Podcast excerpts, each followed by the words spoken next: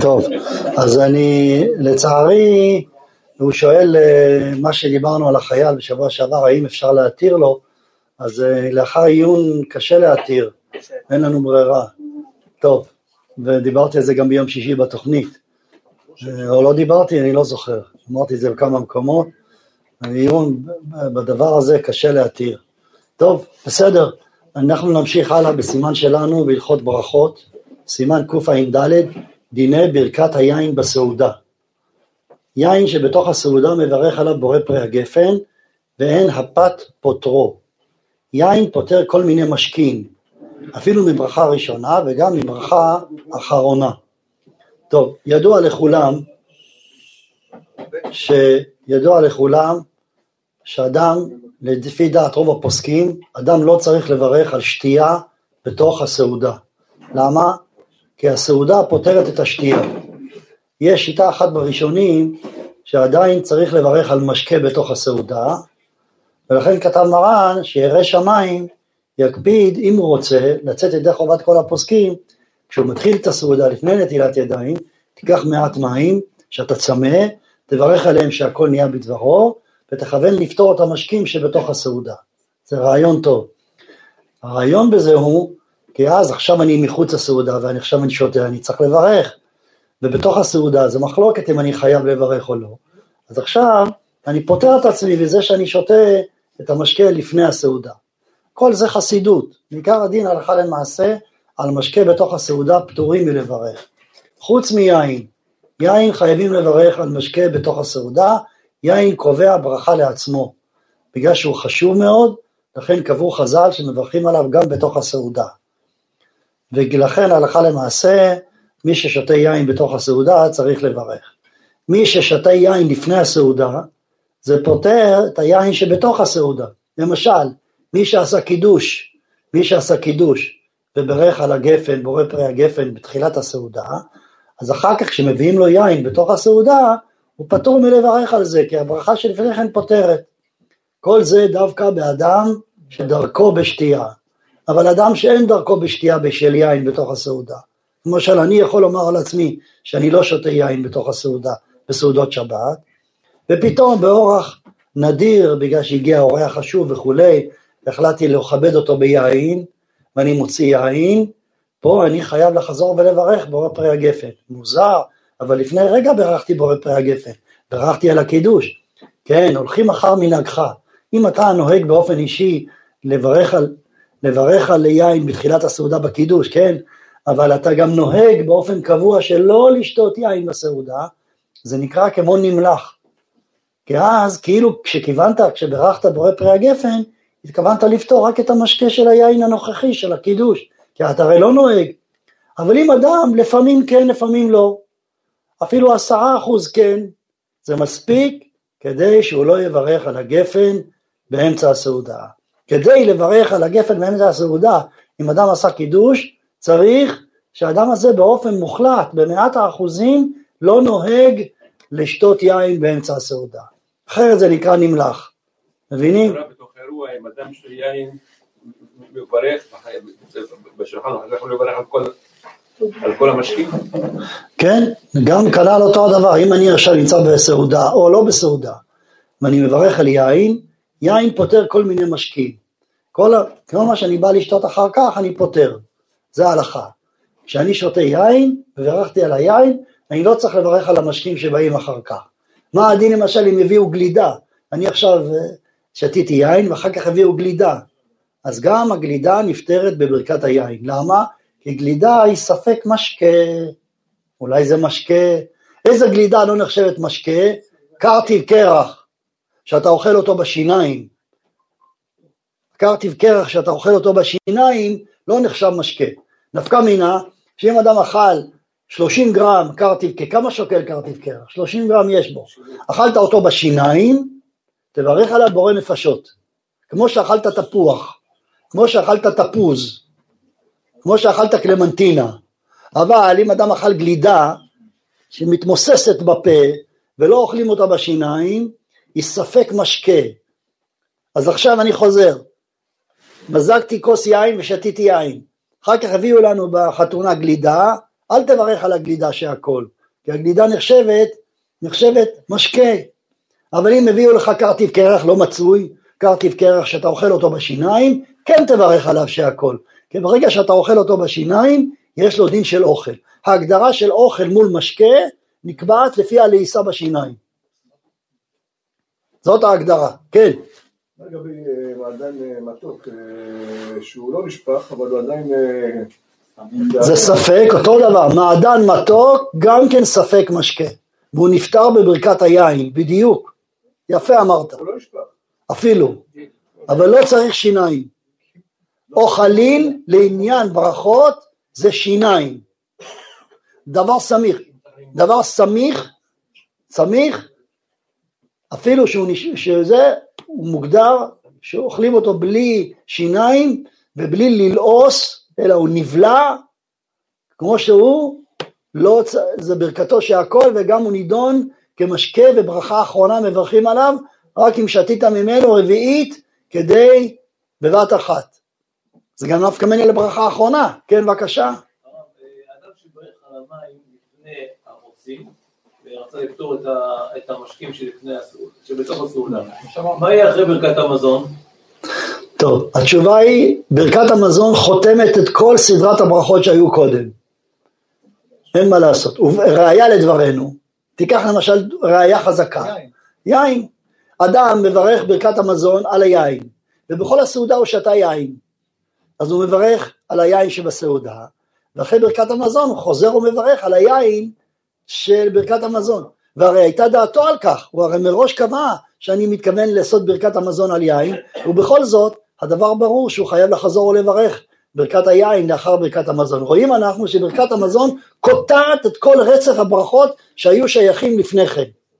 כן, גם כשקנו אותי מהשיניים, בסוף אני לא בולע אותו כמו, כמו איזה דבר, אני, אני מוצץ אותו בסוף, אני חותך ומוצץ, אז זה לא נחשב כאילו שאני גם. מוצץ וגם לועס בשיניים, לא יודע. מה אתם חושבים, מרתי קרח שלועס בשיניים, לועצים אותו בשיניים? ילדים לא, אני יודע, ילדים לא.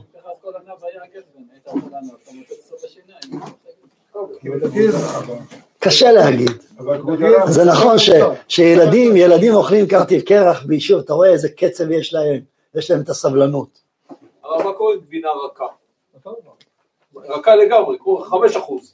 שאני אוכל אותה בלי לחם, אז היא מתמוססת בפה, אני לא, ש- אין שיניים, מעדן, אותו אבל יש לה ממשות. לא מעדן. גם כן לא יברך בורא נפשות. לא, לא יברך בורא נפשות. לא, אבל הברכה על הגבינה עצמה. שהכל זה ברור. אתה שואל אם יין פותר, זה השאלה כן, שלך. כן. זה השאלה, יין פותר. ספק, ספק. כל המקרים האלה זה ספק. בדיעבד. אז זה פותר, כי זה להקל. כן, בדיוק, יפה אמרת. כבוד הרב, כן, אה, שמתי לב שהרב שם דגש על הסיפור של השיניים. אה, באולמות, כשמגישים את הגלידה, זה לא גלידה עם כפית, זה גלידה שאוכלים אותה בשיניים, אה באמת? מוקשת. אה באמת? כן, זה גלידה פרווה מוקשת. באמת? אגנום כזה קטן. אף אחד לא מלקק אותו, כולם אוכלים אותה. כמו קסטה. כמו- קסטה. לא, לא כזה. אני לא יודע, אז זה נכון שהגלידה באולמות היא קשה כמו קרטיב? קרח? תלוי, למה, תלוי איזה, אתה מדבר זה, כאילו, כאילו יש משהו אחד רק. אין משהו אחד, יש הרבה סוגים. יש איזה סוג אחד קבוע שהוא פרווה, שמחלקים אותו בעולם. אה, כן, יש משהו אחד רק, באשקלון. באשקלון, עכשיו מובן. אז אם, אתה צודק, אם זה, בקיצור, אם נקרא לזה גלידה אשקלון, גליד- גל- גלידה אשקלון, אתה צודק, זה לא נפתר, זה קשה. הוא אומר, זה ממש, זה רק כולם אחד. הוא אומר, איך אנשים לא מוכרים שהוא כל הזמן מביא להם אותו דבר, מה זה? הרב, שבוע הבא גם דוגמאות. טוב, מה קורה אם עכשיו אמרת על היין, שאתה כל השבוע לא שותה יין, אבל בפסח אתה שותה גם אחרי ש... ולא... טוב. בפסח כאילו אתה שותה גם... בפסח יש לנו הלכה שצריך לשתות ארבע כוסות ושתי כוסות לפני הסעודה. גם הראשון פותר את. בוודאי, כי יש לנו תוכנית כזו.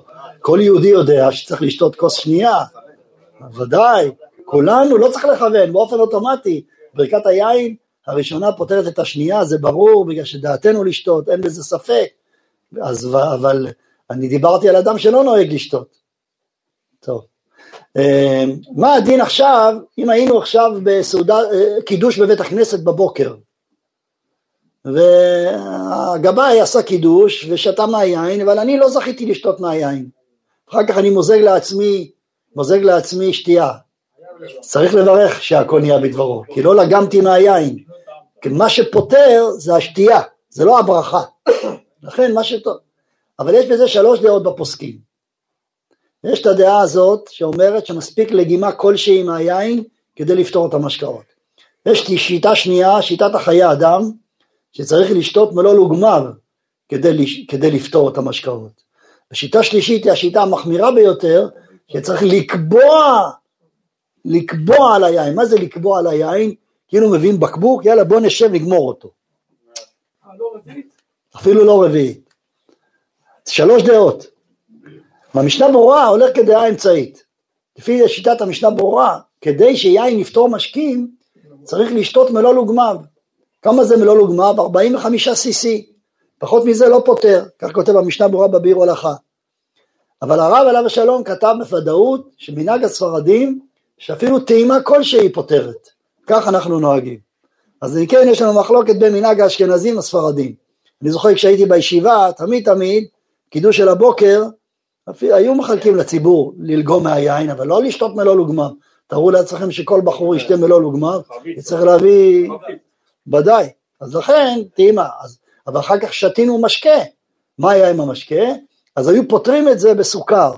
אז היו מביאים סוכר, מברכים על הסוכר שהכל נהיה בדברו, ומתכוונים לפתור את המשקה, בגלל שהמשנה ברורה אומר שצריך מלוא לוגמר, ואם כן זה לא פותר, ויש אומרים שפותר, אבל הרב כתב בתשובתו שמנהג הספרדים, שאפילו טעימה כלשהי פותרת. אבל כולם מסכימים לדבר אחד, שאם בירכתי הגפן, שמעתי ברכת הגפן מבעל הבית, ויצאתי ידי חובת קידוש, אבל לא טעמתי מהיין, כולם מודים שחייב לחזור ולברך על המשקאות.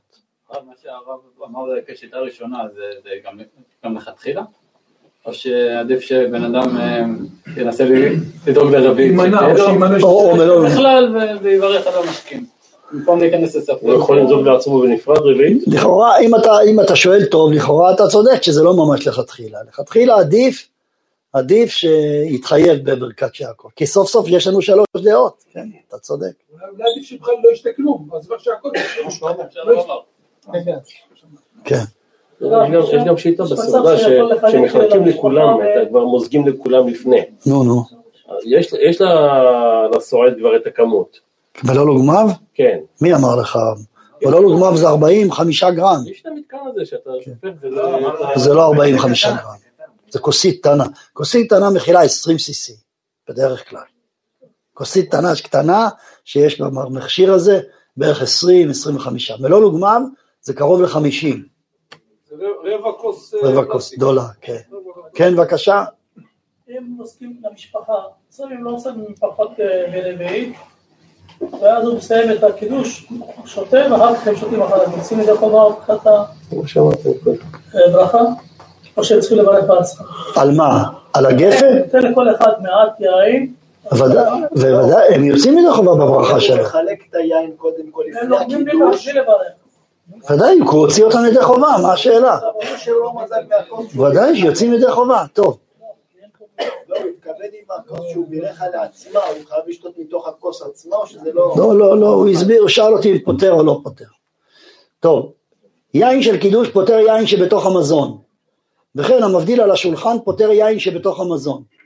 ויש אומרים שאין ברכת יין הבדלה פותר, אלא אם כן נטל ידיו קודם הבדלה. הילקח המבדיל, קודם נטילה, יכוון שלא להוציא יין שבתוך הסעודה. ובדיעבד שלא כיוון, פותר יין שבתוך הסעודה. טוב, ובכן, מרן השולחן ערוך כותב שיש הבדל בין הבדלה לבין קידוש. אם עשיתי קידוש לפני הסעודה, היין של הקידוש פותר יין שבתוך הסעודה. ולמה? כי הקידוש מחובר עם הסעודה. איך הוא מחובר עם הסעודה? כי יש לנו כלל, אין קידוש, אלא במקום סעודה. דהיינו, הקידוש מכשיר לך את הסעודה לאכילה, בלי הקידוש אסור לך לאכול. גם יותר מזה, וגם בלי הסעודה אין קידוש. כלומר, שניהם מקושרים אחד עם השני. הקידוש והסעודה, קידוש תלוי בסעודה, והסעודה תלויה בקידוש. לכן, היין של הקידוש פותר יין שבסעודה, או משקה שבסעודה. אבל הבדלה אינה קשורה לסעודה בכלל. עכשיו תארו לעצמכם שהוא נוהג כמנהג האדמו"רים, שעושים הבדלה ומיד אחר כך סעודה רביעית. אנחנו בבית לא עושים ככה. אבל דמיין רגע, אדם שעושה הבדלה על השולחן, ומיד אחר כך נוטלים ידיים לסעודה, סעודה רביעית. כמו שעם קידוש עושה בהבדלה. האם היין של ההבדלה פותר את, ה, את המשקאות של הסעודה או לא? התוספות, התוספות, התוספות נשארו בספק בשאלה הזו. ומה הספק שלהם? הספק שלהם שהיין של ההבדלה אינו קשור לסעודה בכלל, כי הרי אין קשר ביניהם. ההבדלה לא קשור לסעודה. עשית במקרה, קישרת ביניהם ועשית הבדלה לפני הסעודה. אבל אין שום קשר הלכתי ביניהם, בשונה מקידוש. קידוש הוא קשור עם הסעודה.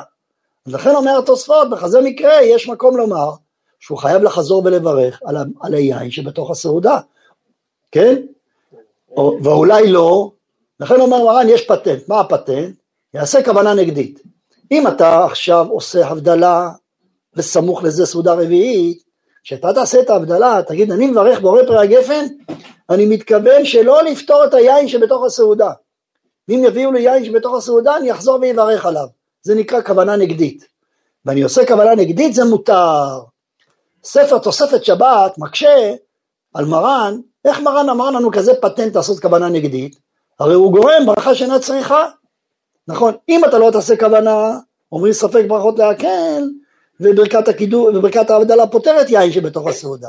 אבל אם אתה עושה כוונה נגדית, אתה בעצם מחייב את עצמך בברכה. איך מותר לחייב את עצמך בברכה?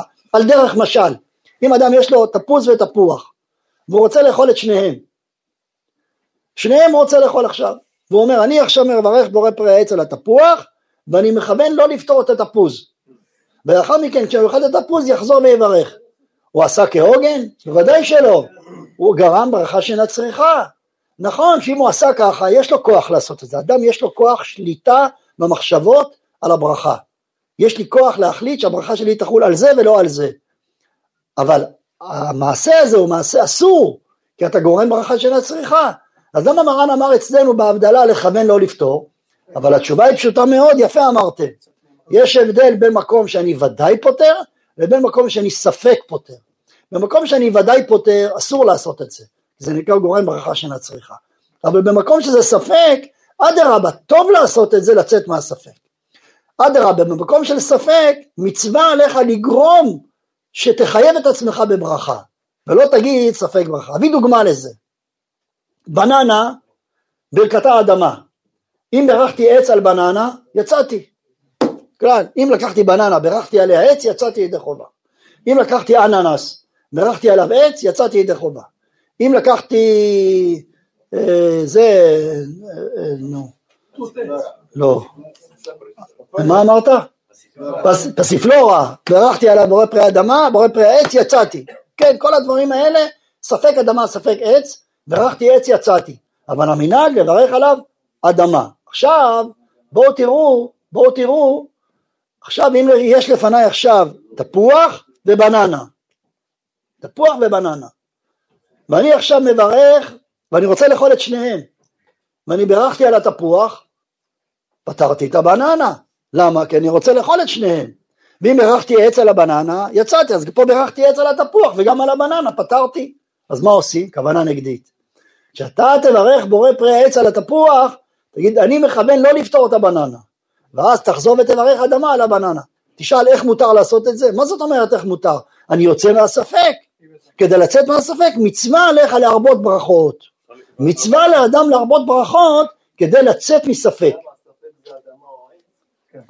בננה זה ספק אדמה או עץ.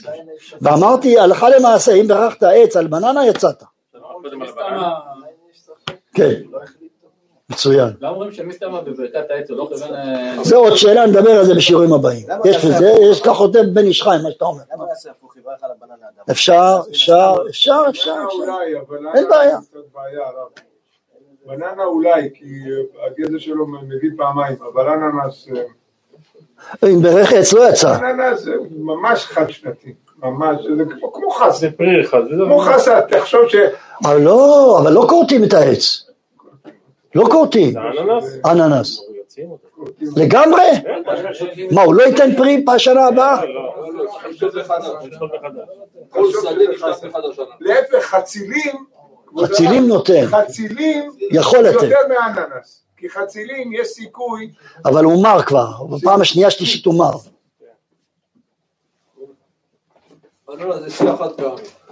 חד פעמי לחלוטין, ועוקרים אותו. אין מה אין- שהוצאת את הפרי הוא מת. צודק, אז אני חוזר בי, אם זה נכון מה שאתם אומרים, אתם אומרים ככה שזה באמת אננס הוא חד, הוא לא כמו בננה, אלא הוא לא נותן בכלל פרי יותר ממחזור אחד, ואחרי מחזור אחד הוא מתייבש לחלוטין, זה חד שנתי, אז זה אדמה לכל דבר. אין שורשים, אין שורשים, הוא אומר השורשים מתים, הורדת. את האננס, הוא מת, מת, לא טוב, קיים. בסדר. תביא לי. זה מה עוד שכל האננסים, פה גודל האננס? עכשיו בצד יש לו חזיר- חזירונים זה נקרא, שמביאים אחר, בדיוק? אבל לא ממש, אחר. מוציא? אה. לוקחים אותו ושמים אותו, שמים עץ אותו. מחדש, זה? אבל אחד גודל לא. טוב, קשה סיבה אחת. בסדר, בסדר, טוב, לא. לא ספק, אני אמרתי לא ספק, אני חוזר בי, לפי ההערה שלו, אני חוזר בי, נו מה, אה. הבנתי, הבנתי, בסדר, בסדר, בסדר, בסדר, מצוין. טוב, נמשיך הלאה. בכל מקום מרן השולחן ערוך מלמד אותנו שיש הלכה שבאדם שיש לו ספק, מותר לו ומצווה עליו לגרום ברכה שאינה צריכה כדי לצאת מהספק, וזה כלל ברזל בכל הלכות ברכות, אתם תראו שנשתמש בכלל הזה כמה פעמים. טוב, נמשיך הלאה. כל מה ששותה בתוך הסעודה, די לו בברכה אחת. אלא אם כן כשברך לא הייתה דעתו לשתות אלא אותו כוס, ונמלך לשתות כוס אחרת. טוב, אדם ששותה כוס יין בסעודה, ואחר כך רוצה לשתות כוס שנייה, ודאי לא יברך על הכוס השנייה, כי זה בכלל הברכה הראשונה.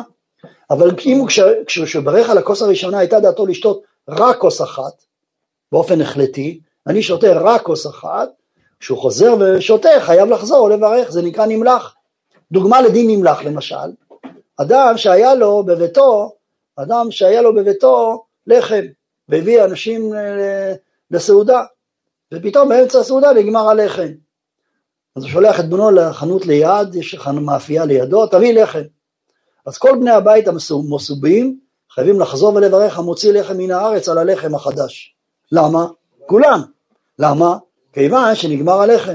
סיפר, סיפרתי לכם, יש לי תלמיד, הרב יוסף הכהן, מי שמכיר אותו מחסדי נעמי, יהודי יקר מאוד שיש לו ארגון חסד מאוד מאוד אה, מיוחד על טהרת הקודש, מיוחד במינו, והוא עושה הרבה, מגלגל הרבה כספים, ויש לו את הארמונות, האולמות, ארבעה אולמות שמיועדות לאנשים עם קשיים כספיים, אז עושים שם חתונות, זה נקרא ארמונות חן.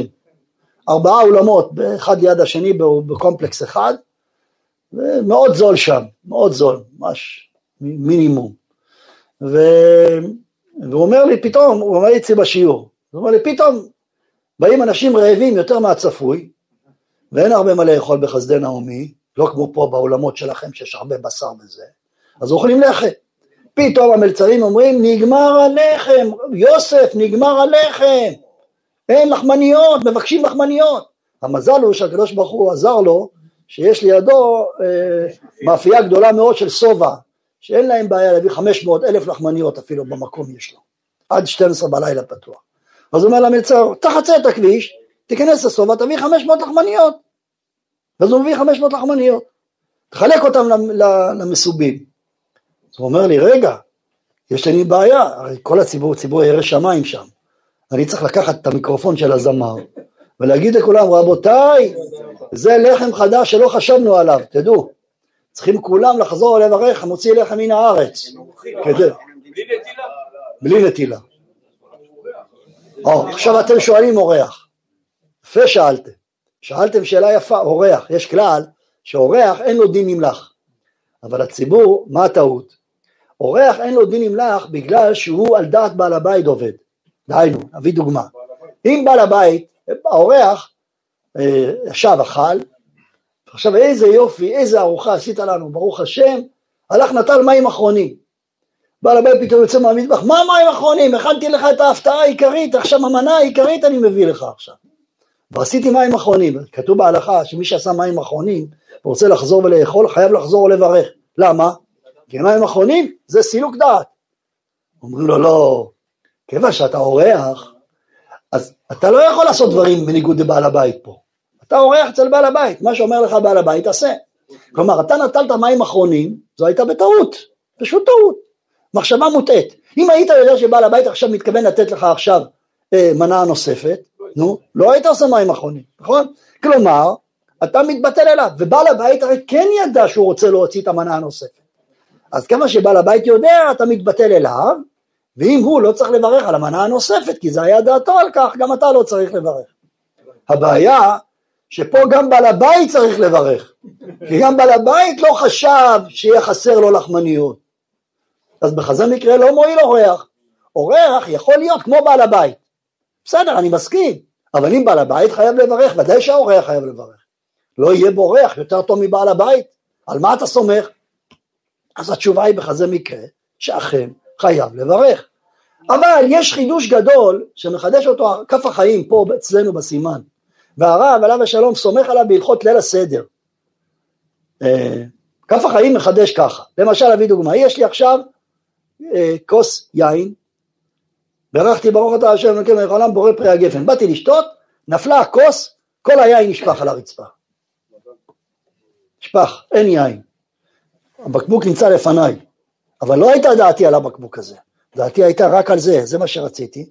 אומר זה נקרא נמלח גמור, מוזג יחזור ויברך הגפן. וזה מרן כתב בפורש בסימן רע"ג בהלכות קידוש. אם אדם עשה קידוש, גמר, ברוך אתה השם ברוך פרי הגפן, ברוך אתה השם מקדש השבת, בא לשתות, פש, כל היין נשפך.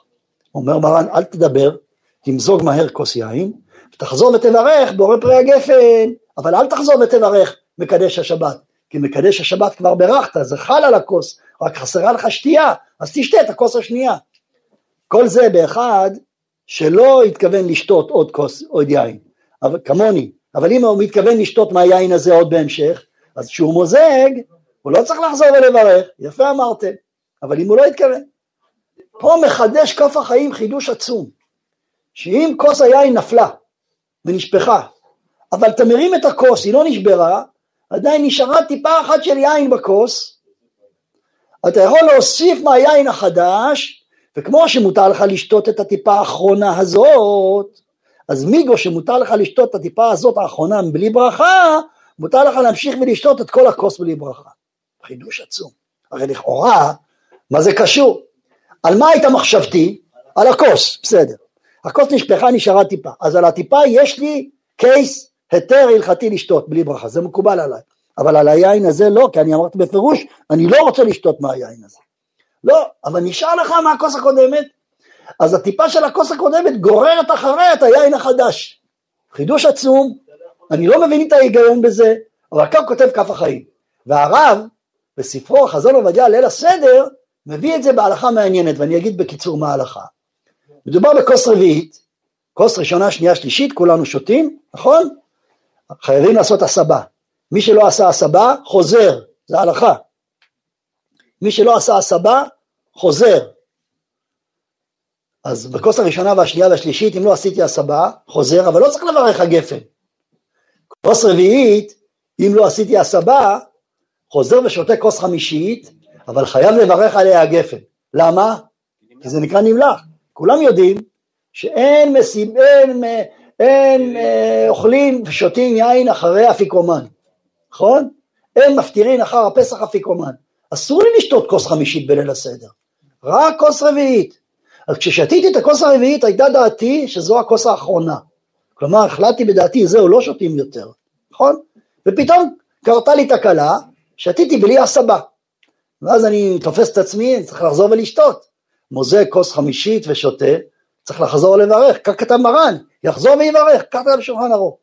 אומר הרב הערה קטנה, אבל אם נשאר לך קצת בכוס, ותמיד נשאר, תמיד אתה לא גומר עד טומאה את הכוס. שתית אותה בלי הסבה, אבל תמיד נשאר משהו.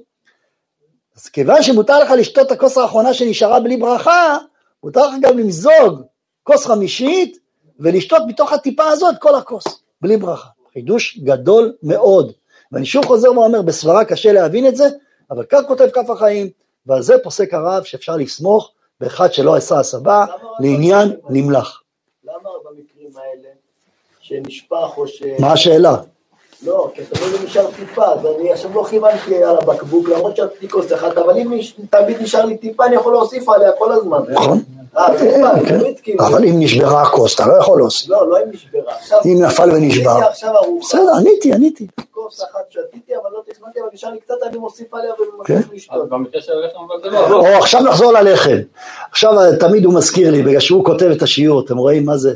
אין קשר אסוציאטיבי, הכל בפנים מסודר. עכשיו נחזור לעניין. עכשיו לפי זה בואו ונראה מה קורה עם הלחם.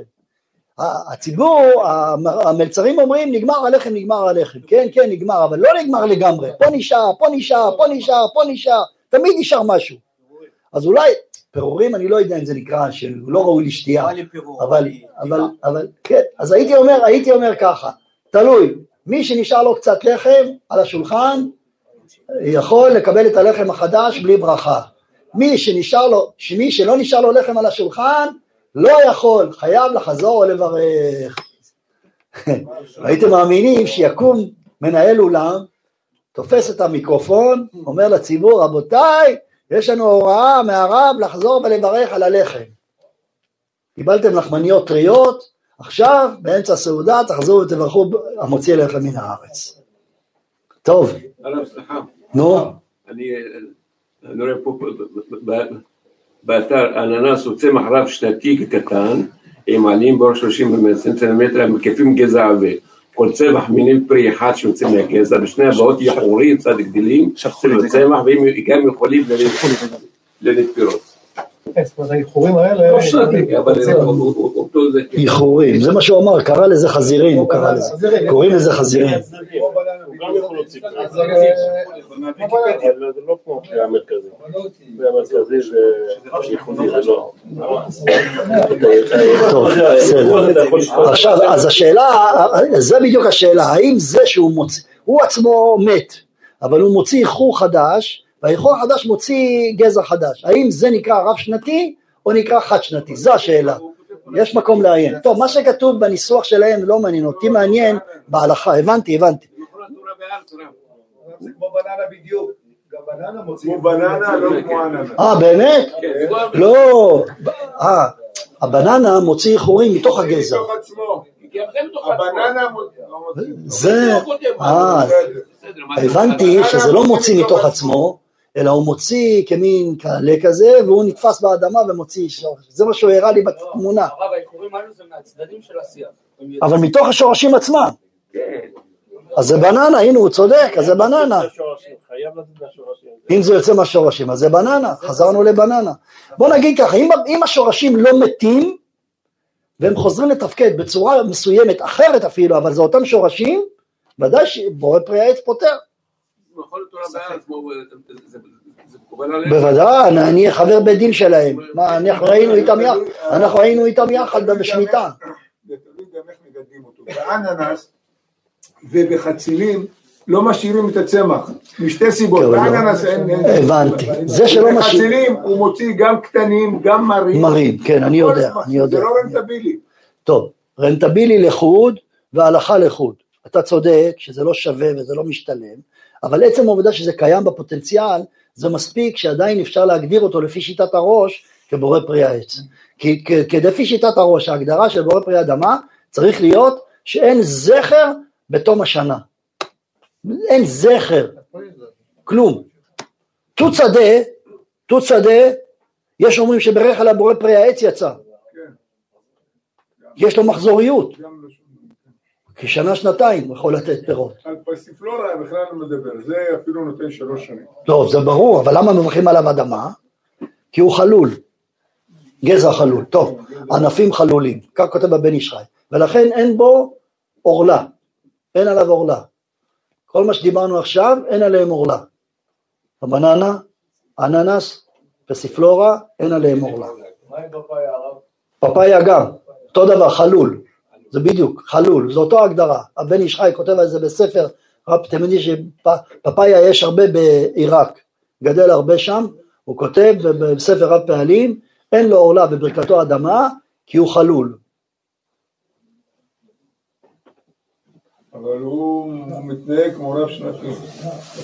כן, הוא רב שנתי, אני יודע שהוא רב שנתי, ובכל זאת ברכתו אדמה בגלל שהוא חלול. אבל שוב, אם ברך עץ יצא. חזרנו לזה. טוב, סעיף ו', אני ממשיך הלאה. אין לברך אחר יין שבסעודה, לברכת המזון פותר טוב, זה לא קשור, וכן פותר יין שלפני המזון, ואפילו, ואפילו לא היה לו יין בתוך המזון, הוא נהיה יין של הבדלה שלפני המזון.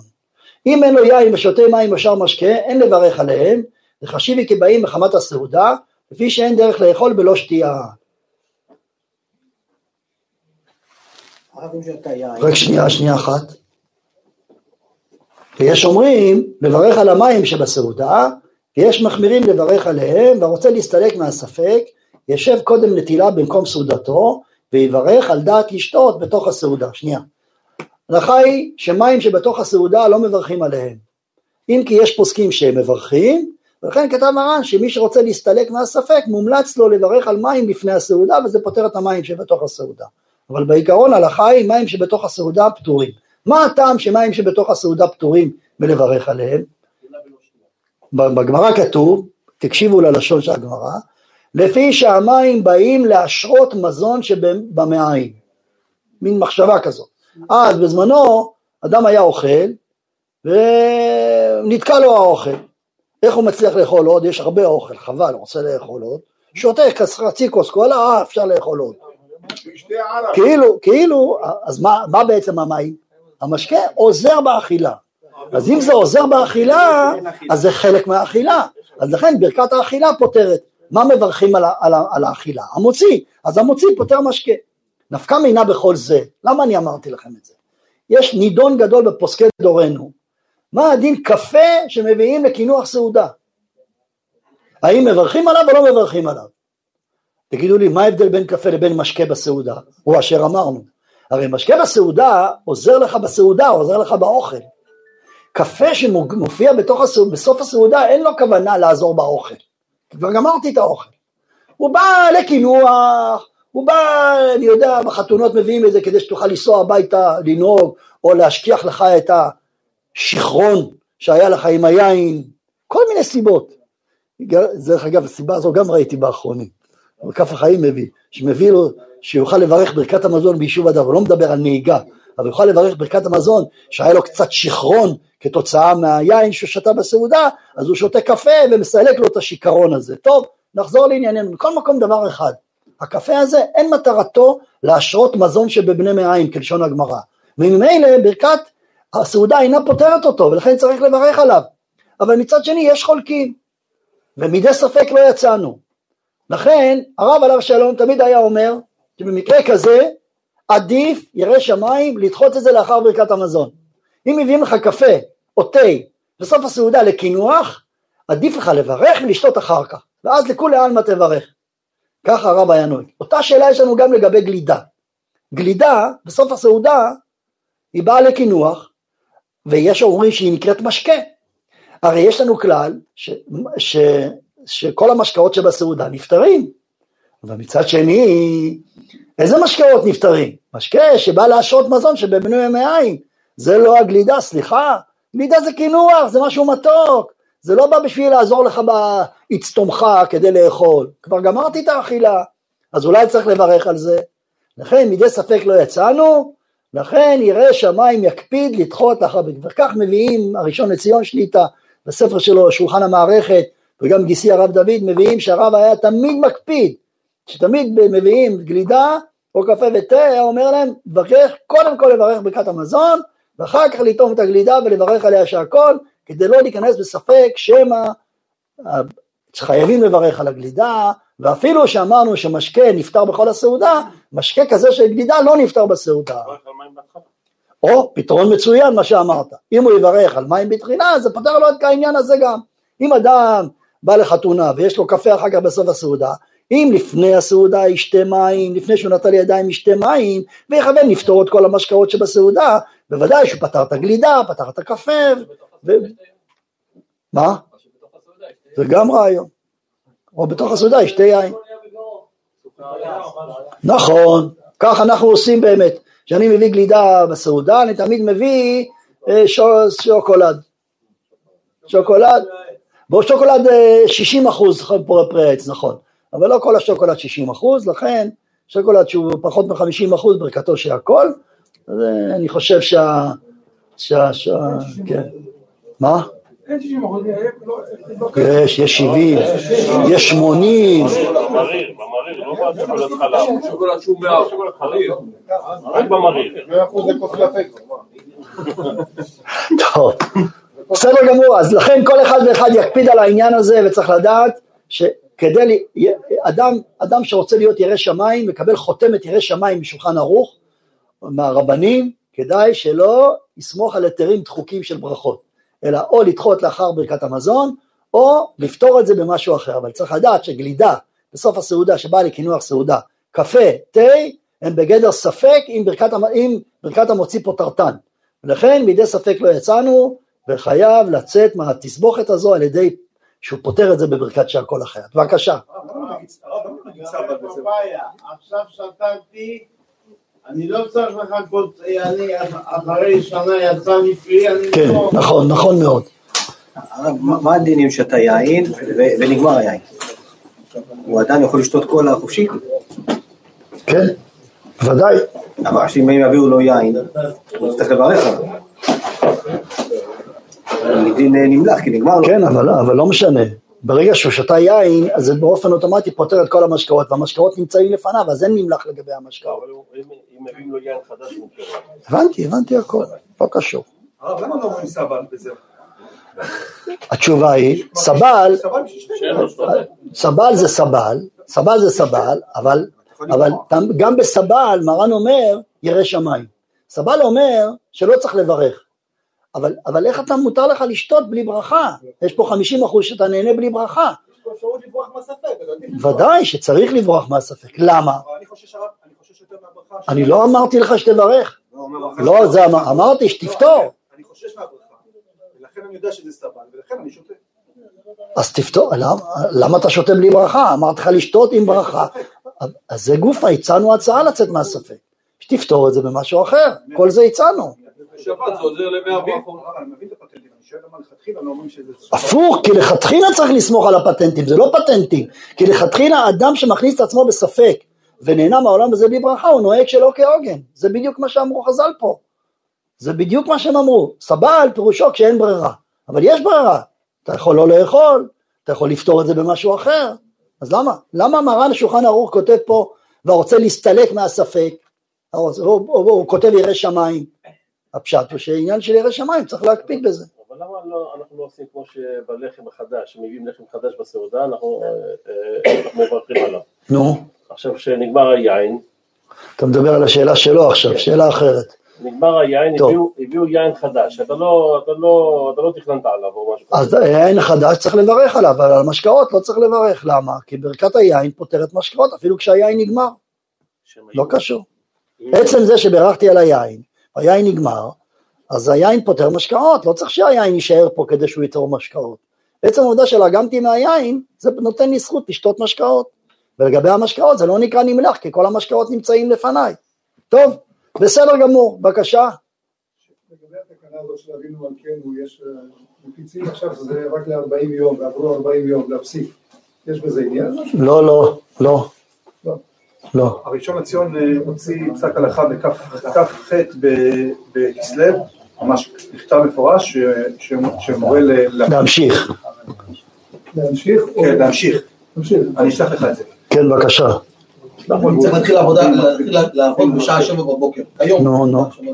מה עדיף? להתפלל תפילת אה, פועלים, מנהל פועלים בחמש וחצי מתחילים, רבע לשש זה הודו, או להתפלל נץ, וזה חצי תפילה כביכול, אחרי עמידה אני הולך. עדיף להתפלל בנץ ותצא מיד אחרי עמידה. בסדר? רק תשתדל מאוד שאחרי עמידה תגיד תחנון. בסדר? כי תחנון חייב להיות סמוך לעמידה. אחרי שמפסיקים, אם מפסיקים בין התחנון לעמידה, לא אומרים תחנון. ואם לא הספקתי להניח רבנותם להניח במנחה? בוודאי, כן. טוב, טוב.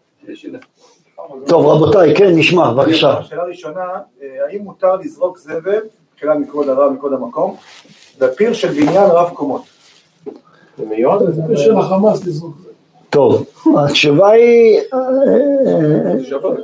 הוא, אני נחשף, רבותיי, נחשפתי לזה שיש היום מנגנונים מיוחדים עם, עם עין אלקטרונית שפותחת וסוגרת את המנעול למטה, את הדלת של, ה, של הפח אשפה עם הדחסנית.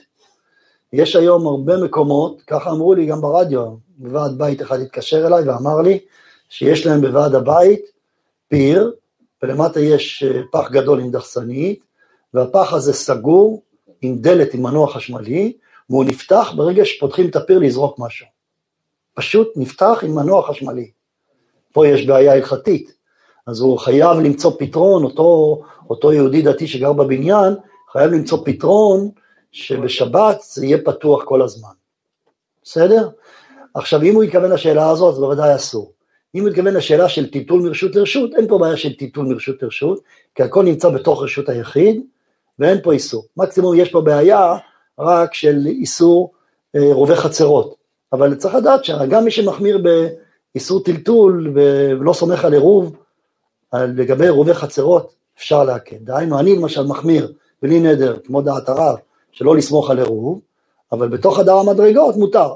אפילו שחדר המדרגות אסור לטלטל מדרבנן, אבל הרבנות, כל, כל עיר ועיר ברבנות עושה גם עירובי, עירוב צורת הפתח וגם עירובי חצרות לכל הבתים. ועירובי חצרות זה מועיל. אז התשובה היא, אין בעיה, מותר. כן, אבל זה ציבורי, זה לא פרטי. זה כמו לצאת לחדר מדרגות, לא משנה. הוא מגיע מציבורי לציבורי, כי זה לא נמצא בתוך הבית, זה נמצא ב... אה, כן? טוב, עוד יותר טוב, נכון, לא בתוך הבית. בסדר, אתה צודק. לכן אני לא רואה בעיה פה. טוב, בבקשה. בהקשר של העין האלקטרונית, הרי זה איסור שירות, יש פה גם עניין של כבוד הבריות, שאין... טוב, בסדר. אז אתה שואל מה קורה, מה קורה מה קורה אם אה, הוא לא הכין את זה מראש. אני אמרתי שהוא צריך להכין את זה מראש. עכשיו, מה קורה אם לא הכינו מראש והוא צריך לזרוק? אז תראה, יש פתרונות, אפשר לקחת שקית ולזרוק, לסגור אותה היטב ולהניח אותה במפסת שירות, נכון? זה לא... אנחנו חיים עם שקיות אשפה בבית. אפשר לסגור ולשים אותה במפסת שירות, אפשר לשים בשירותים, אפשר למצוא פתרון. לא בשביל זה נתיר לעשות איסורים. בבקשה, טוב. מי שמחמיר לא לסמוך על העירוב, והוא לא מטלטל בשבת. מה לגבי נשיאת נשק, אקדח, אם שם אותו בחגור רגיל, יש בעיה של טלטול, או שזה כאילו, הוא מחמיר, הוא לא, הוא אף פעם לא, לא טלטל בשבת. עכשיו הוא בגלל, הוא לוקח נשק, האם שם אותו בחגורה זה מותר? אז התשובה היא ככה, אה, בזמנו, פעם, הנשק היה חלק מהלבוש, אתה יודע? בלבוש שלהם פעם, של הגברים, היה נשק. וזה היה חלק מהלבוש ממש, מכינים וזה. אתה יכול לראות, תמונות, אתה יכול לראות תמונות של אנשים אבירים של פעם, שהיו לבושים בלבוש, בתוך הלבוש היה להם נדן מיוחד לחרב, לחרב. זה היה ממש כך. היום זה לא כך. היום אי אפשר להגיד שהנשק הוא לבוש, אי אפשר, קשה להגיד את זה. זה כמו שאי אפשר להגיד ששעון הוא, הוא, הוא נוי לאיש. אצל אישה שעון יפה הוא נוי לאישה, אבל אצל איש לא, לכן הרב מחמיר. בכל מקום, יש מקום להקל. למה? כי כל מה שאנחנו מחמירים זה דרבנן, בדאורייתא מחמירים, בדרבנן אפשר להקל, לכן אפשר לומר שכיוון שזה עדיין יש צד להגיד שזה לבוש אפשר להקל. מעין מה שהרב תירץ לגבי שעון, הרב עצמו כתב שכל מי שמחמיר שלא לטלטל, מותר לו לטלטל שעון, כך הוא כתב, הוא צירף דעת הסוברים שיש נוי לאיש בזה, טוב, בסדר, בבקשה. הרב, ושאלה אם המצב הביטחוני מהווה איזשהו סניף להקל בעניין? כן, ודאי, ודאי, כן. אה, טוב, שאלה נוספת הרב, אני נמצא בארגון קירוב, ובמסגרתו יוצאים עם הנערים לפעילויות חוץ. האם יש בעיה להשתתף במשחק עם הנערים במקום שאינו שומר שבת, או, ש... או שיש עדיפות שרק הם ישחקו? לא הבנתי, מה, מה השאלה? למה, למה הוא לא יכול לשחק? למה? כי המקום לא מחלל שבת. הולכים לשחק באוהלים נניח, במקום שחלל שבת. המקום לא, המקום אינו שומר שבת. הוא נמצא בארגון קירוב, והוא מקפיד על זה. ויוצא איתם לפעילות חוץ, והם רוצים להשתחק באיזשהו משחק במקום... אה, המשחק הוא לא בשבת, המשחק הוא ביום חול. כן. אבל המקום לא שומר שבת. פתוח בשבת, זה הכוונה? לא ברור, לא ברור. טוב, אז התשובה היא ככה, הלכה למעשה, הלכה למעשה מותר לעשות פעילויות ולזכור שירותים, אפילו של חברות שמחללות שבת. מי שמחמיר תבוא על הברכה, זה טוב להחמיר, אבל זה לא מחייב מבחינה הלכתית. לכן אם יש בריכות מחללות שבת, או למשל יש לך קבוצה של נערים, משפחה, אתה רוצה ללכת לקייקים, יש קייקים שהם שומרי שבת, יש חברה אחת ששומרת שבת במסירות נפש, ומצווה להשתמש בה וכדי לעודד אותם, ממש מסירות נפש הם עושים. שומרי שבת, מיוחד במינו. אבל אה, מצד הדין מותר, זאת התשובה. טוב. כן. גם מגישים שם אוכל, ואז יש עניין שיראו אדם דתי במקום לא כשר. אני לא יודע, זה מראית עין, אז אני מביא את האוכל שלי וזהו, מה, מה, אני, אני אתחיל לחשוש, אני אתחיל לחשוש למראית עין במקום שלא גזרו? לא גזרין על מראית עין, בבקשה, כן. האם, אה, האם אפשר לרסק בש, בשבת לילד קטן פיצוחים, למנוע חנק כמובן, על ידי כלי כלשהו? טוב, התשובה היא טחינה מותרת, כל טחינה של פירות וירקות מותרת אם אוכלים את זה לאלתר. זאת התשובה. אז קודם כל, ברגע שטוחנים כדי לאכול לאלתר, מותר. זה דעת מרן, מותר לנו לטחון ירקות, עגבניות, אם זה לא כלי מיוחד לטחינה. עכשיו, אם אתה משתמש בסכין מזלג, זה לא נקרא כלי מיוחד. כלי מיוחד זה מגרדת. אני מתאר לעצמי שלא מתכוונים לגרד את הפיצוחים במגרדת. אלא מתכוונים לגרד את זה במזלג, סכין. סכין זה לא כלי מיוחד, מותר לגרד עם, כן, פיצוחים כדי להאכיל את הילד, אם עושים זאת כדי לאכול לאלתר, אבל אם זה לא לאלתר אסור, בבקשה. במגרדת אסור. תודה רב. אדם ששותה תה וכדומה בזמן התפילה, האם תפילת שמונה עשרה נחשבת כהפסק שצריך לברך שוב? טוב, התוספות שואל את השאלה הזו מסרת ברכות. אדם, ששותה תה בזמן התפילה, האם תפילת שמונה עשרה נחשבת לו כהפסק על מנת שיברך שוב? כן, אפשר להביא דוגמה, אני שתיתי עכשיו משקה, אחר כך מתפללים ערבית ורוצה לחזור ולשתות את המשקה, האם השמונה עשרה מהווה הפסק או לא? תוספות כותב מפורש שלא. תוספות כותב מפורש, שאם אדם אכל, שתה, בתוך אכילתו ביקשו להתפלל מנחה, התפללו מנחה וחוזר לשתות, לא יחזור ויברך, אפילו שהוא התפנה לתפילתו, כי כל דבר שהוא תלוי בידו של אדם, זה לא מעכב. לכן, כיוון שאני יכול לא להתפלל מצד הדין, אמנם אני חייב, אבל אני יכול לא להתפלל, אין פה משום הפסק וזה לא דומה לשינוי מקום. שינוי מקום מהווה הפסק, זה לא דומה לשינוי מקום כי הוא לא שינה את מקומו והוא נשאר באותו מקום. הלכה למעשה שזה לא מהווה הפסק ולא יחזור ויברך, כך פסק הרב בספר הליכות עולם. כן, בבקשה. מתי הוא יכול לשתות את הקפה שהוא מביא איתו? סמים, הוא אומר שאם הוא גדולת לפני ברכת המזון, ואפילו סילקו, מחשבתו עדיין אולי לברך אחרי ברכת המזון, ואפילו סילקו את הבשמים, הוא יחזור, הוא לא, הוא לא יכול לחזור לברך.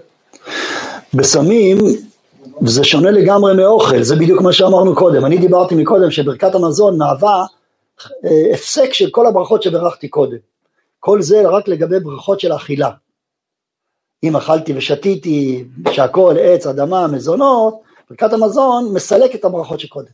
אבל ברכת הריח לא נכנסת בקטגוריה הזו. ברכת הריח אינה קשורה לברכת המזון. ולכן אם אירחתי מקודם בסמים באמצע הסעודה, וברכתי ברכת המזון, ובסמים עדיין לפניי, לא יחזור ויברך אחרי ברכת המזון. זה פשוט. טוב? וואו, אבל מתי הוא יכול לשתות את הקפה שהוא מביא איתו לתפילה? בן אדם בא עם אה, כוס קפה לתפילה, אז מתי יכול לשתות איתו? סוכת זמרו יכול? מצד הדין בפסוקי זמרה הוא גם יכול, כי הוא לא מברך על זה, אין פה הפסק. עד איפה הוא לא יכול? עד שמונה עשרה. כן, שמע. אה, בעיקרון יכול, אם זה לא בקריאת שמע בפסוק ראשון ואהבת, יכול, כן. מרן כותב שיכול לרמוז לחברו, מותר לרמוז, מותר לרמוז בבעיה עם שמוע, מותר לרמוז, מותר לרמוז ב"ואהבת", אסור לרמוז ב"ואהבת". עכשיו שתייה זה כמו רמיזה, זה לא הפסק, למה זה לא הפסק? כי זה כמו לרמוז. אם אתם חושבים שזה מזלזל, אל תעשו באמת, תחמירו, תחמירו, מי שחושב שזה זלזול שיחמיר, למה לא? אתם שואלים אותי אם זה מתאים לבית כנסת? בוודאי שלא. לא, אם כל אחד יביא כוס קפה לבית כנסת, יש שם חגיגה. אתם צודקים שזה לא מתאים, אבל בעיניי דיבור הרבה יותר חמור. דיבור בחזרת השץ הרבה יותר חמור, ודיבור בחזרת השץ אפשר להשלים עם זה, אנשים משלימים, לא יודע למה. בעיניי זה דבר חמור. טוב. מה זה. אה, טוב, טוב. אז שיעור שעבר היית? לא. אה, זהו, אתה רואה? השלמנו את זה, השלמנו. אז הלכה, הבן איש חי אוסר והרב מתיר. זו התשובה. הבן איש חי אוסר והרב מתיר. לגבי זריקה? לא, לא. כן, בבקשה. אה, שעון שבת שדלק, שעון שבת, שבת שדלק מערב שבת ועליו חמין, הפסיק לעבוד. ההדלקה שלו תהיה שוב בארבע בצהריים. האם בשעה שמונה בבוקר ששמתי לב לעניין, מותר לי לסובב את השעון עד חצי שעה טרם ההדלקה על ידי הזיזים? אני מזכיר, יש עליו חמין, ספק לא מבושל, ספק בישול דרסה. טוב, אסור להזיז את השעון שבת ולקרב את ההדלקה שלו. למשל עכשיו השעון שבת ידלק רק בארבע. ואני עכשיו משחק בשעון ועל ידי זה זה ידלק בעוד חצי שעה, זה איסור גמור, זה נקרא גרם הדלקה. זה אסור בתכלית, בלי קשר לבישול של החמין. קל וחומר שהוא גם מציג פה נתונים שאולי הבשיל, החמין לא יתבשל כל צורכו ויש פה גם איסור בישול. אז יש פה שתי בעיות. בעיה אחת, הבערה של הפלטה. ההדלקה של הפלטה, אם אני מקרב את הבישול, הפלטה תידלק יותר מוקדם ואני עשיתי גרם הדלקה. ב', יש פה בעיה של בישול של המוצרים שבתוך החמין וזה נקרא גרם בישול. לכן משתי הסיבות האלה אסור בתכלית. לא? לא, אין יותר. גרם הדלקה זה איסור גמור. איסור דרבנן גמור, איסור דרבנן גמור, אין איתו. עכשיו צריך לדעת מה קורה אם זה תרי דרבנן, נו נו נו יש מקום להקל במקום צורך רבים וכדומה אם זה דרבנן, אבל פלטה זה איסור תורה רבותיי, צריכים לשים לב. כשאדם גורם להדליק פלטה הוא עובר על איסור דאורייתא. כי פלטה זה אש, זה אש. לא הפוך מותר, מה שמותר זה להמשיך את המצב, כולם תיקחו לכם את הנוסח, לא לחדש מצב, להמשיך את המצב, בבקשה.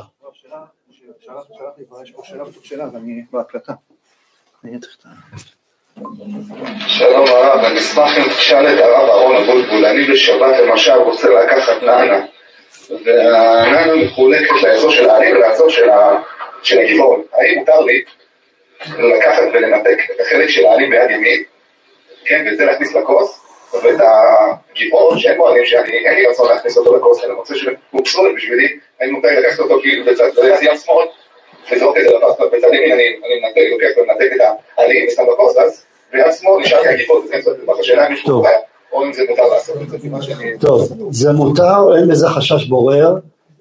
קודם כל זה ניכר לעין מאוד, זה בולט, זה גדול, זה, זה לא תערוב. דבר שני, זה מחובר, אין בורר במחובר. יש הרבה הרבה צדדים להתיר, מה ההבדל בין זה לבין לקלף תפוז, מה ההבדל בין זה לבין לקלף קליפת ביצה, פשוט שזה מותר. טוב. שאלה, שאלה, של שתי שאלות קצרות של השואל. למי שמאחר לתפילת שחרית ומגיע לבית כנסת כשהציבור משתבח, מה עדיף? האם עדיף שיתפלל בדרך מברוך שאמר עד ישתבח ללא טלית ותפילין, או כשיגיע לבית כנסת וישתבח יניח טלית ותפילין וימשיך עם הציבור, כמובן הוא מתכוון אה, אחרי ישתבח, או כשיגיע לבית הכנסת יניח טלית ותפילין, ויתפלל איתם מברוך שאמר על הסדר, ותפילת שמונה עשרה יעשה ביחד עם חזרת הש- השליח.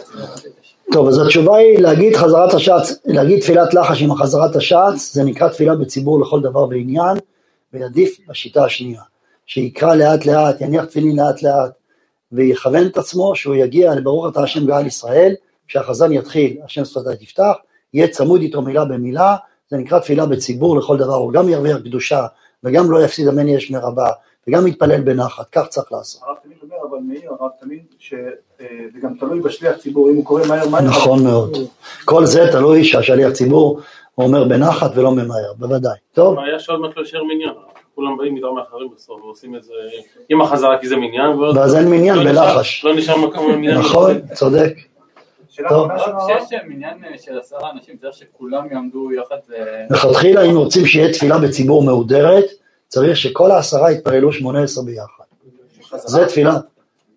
זה שאלה אחרת חזרה. לגבי תפילה, תפילה בציבור, שתפילת לחש תחשב תפילה בציבור בצורה מושלמת, זה רק כאשר כל העשרה מתפללים שמונה עשרה עכשיו.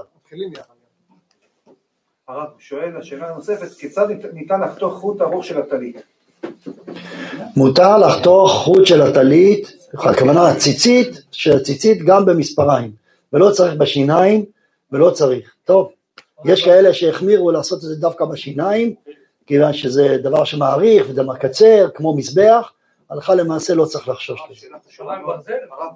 ברזל, כן. השאלה של אחות של אריאל דרעי, כבר כמה פעמים היא מבקשת ממני, אני רק שנייה, אני רק אמצא את השאלה שלה. בעיקרון אני זוכר את השאלה, היא שכרה דירה, והיא לא ידעה, אחרי שהיא סיימה את השכירות, היא עקרה את המזוזות, חדשות, זאת הייתה שכירות של בית יד ראשונה, היא שמה שם אה, אה, מזוזות אה, מהודרות, ואחרי שהיא סיימה את השכירות, היא לקחה אותה. עקרה אותן, ואז אמרו לה שלפי חכמי הסוד, אסור. זה בעייתי וכולי. לא, רק גם לפי הגמרא, לא משנה, טוב. אז היא אמרה שהיא ביקשה- שאני אשאל את הרב, מה יכולה לעשות, היא יודעת שזה לא טוב מהזוהר. אז התשובה היא ככה, לתקן? אם היא תבוא עכשיו, תתקשר לסוחר החדש. הסוחר החדש שם מזוזות, תבקש את מחילתו, הכל בסדר. זהו. תודיע לסוחר החדש, היא לקחה את המזוזות בלי, בחוסר ידיעה, היא, עכשיו היא יודעת שהיא צריכה להתקין, מבקשת את מחילתו על כך. אם הוא התקין, אני בטוח שהוא ימחל לה, והכל יהיה בסדר.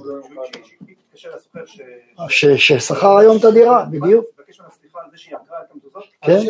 שלא השאירה לו מזוזות מינימליות כשרות. לא צריך להשאיר מזוזות מהודרות, אבל מינימליות כשרות צריך להשאיר. ואם על צד- על צד שהוא עדיין לא התקין, תחזיר את זה, ואם על צד שהוא התקין, תבקש את המחילה שלו. לא, אתה כן. יכול להחזיר לפחות. כשרות, כשרות. אם אם זה גוי עכשיו הזכיר, גוי, גוי מותר לעקור. בדיוק, בדיוק, זה בדיוק ההבדל. גוי מותר לעקור. טוב, רבי חנניה בן הקשה אומר, רצה הקדוש ברוך הוא לזכות את ישראל, לפיכך רבה להם תורה ומצוות שנאמר. אדוני חפץ למען צדקו, יגדיל תורה ויאדיר. אמן.